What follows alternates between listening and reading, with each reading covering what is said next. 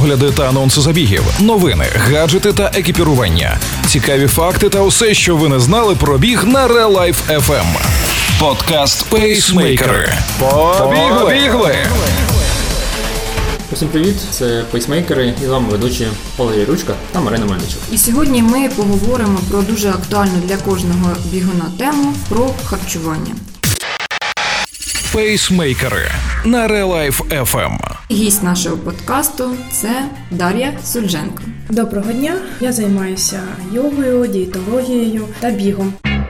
Яким має бути раціон бігуна? В раціоні бігуна обов'язково повинні бути такі продукти, як складні вуглеводи. Я вважаю, що це основа харчування бігуна. Складні вуглеводи є в крупах, таких як гречка, рис, пшоно, геркулес, вівсяна крупа, плющина, кіно. Також вуглеводи є у фруктах та овочах. Крім е, цих продуктів, обов'язково потрібно, щоб були білки. Це може бути риба, птиця, червоне м'ясо. Я б не рекомендувала більше ніж одного-двох разів на місяць. Білки ще риба, морепродукти, яйця, кисломолочні продукти, горіхи, бобові. Треба не забувати про жири. Бажано вибирати здорові жири, які в своєму складі мають поліненасичені та мононенасичені кислоти. Це такі жири, як авокадо, олія, оливкова, льняна, кунжутна. Також жири можна брати з вершкового масла, але там будуть саме насичені жири.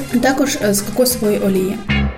Багато хто приходить в біг саме заради схуднення. Можна розглядати біг як засіб схуднення і для кого? Якщо людина важить там більше 100 кілограмів, чи варто починати її бігати з такою вагою? Все залежить від цілей. Якщо є цілі знизити вагу, біг можна використовувати навіть з великою вагою, але бігати також треба починати правильно. Можливо, починати з ходьби, потім прискорюватися до швидкої ходьби, потім ходьбу розбавляти з невеликими відрізками бігу легкого. І потроху, коли вже організм призвичається до фізичного навантаження, коли суглоби, серцево-судинна система готова, можна потроху переходити на біг. З приводу того, чи може біг бути засобом для зниження ваги, він може бути додатковим методом. Тільки бігати і схуднути неможливо, якщо при цьому харчування неправильно.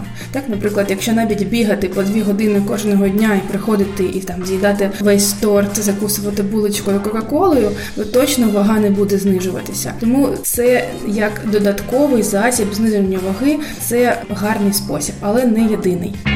Інтервальне голодування досить популярним, як його поєднувати з фізичними навантаженнями, в нашому випадку бігом. Інтервальне голодування дійсно це гарний спосіб харчування, як показали досліди. Дуже гарно знижується вага, особливо якщо якість продуктів висока. Це як прискорює зниження ваги. Ще е, гарним фактором в інтервальному голодуванні є те, що запускається процес так званої аутофагії, тобто за той період, коли людина не їсть, це, наприклад, 16 годин, коли людина знаходиться знаходиться в голоді, і 8 годин за добу, коли вона їсть. Так, є різні схеми, але це така найбільш популярна, розповсюджена. Так от за ці 16 годин запускається процес аутофагії, тобто організм з'їдає всі зайві частинки в шлунково-кишковому тракті, які не перетравилися, і за рахунок цього очищується. Через це покращується мікрофлора кишечника, і організм загалом працює краще. Травлення проходить краще, кишково шлунково шлунковий тракт має можливість відпочити за цей період. З приводу тренувань це можна поєднувати.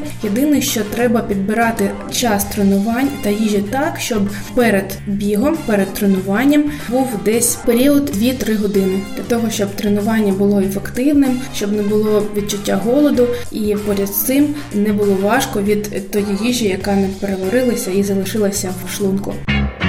Ми вже чули, що треба їсти за дві години до тренування. Що саме треба їсти, якщо є такі вимоги? Тут дві години це також така не стала величина, все залежить від тривалості тренування. Якщо це тренування до однієї години, можна поїсти десь за 2-3 години, але не переїдати. Так, це може бути десь 200-300 кілокалорій. А якщо бути більш точним, десь 4 кілокалорії на кілограм ваги маси спортсмена, це може бути при прийом перед бігом. Ситуація змінюється, якщо забіг триває більше години, довгі забіги. Тут краще прийняти легкі вуглеводи за одну годину до бігу, для того, щоб під час бігу не відчувати втому, а упадок сил. Швидкі вуглеводи перед довгою дистанцією це може бути фрукти, дуже гарно підходять банани, мюслі, протеїнові батончики або йогурт з фруктами.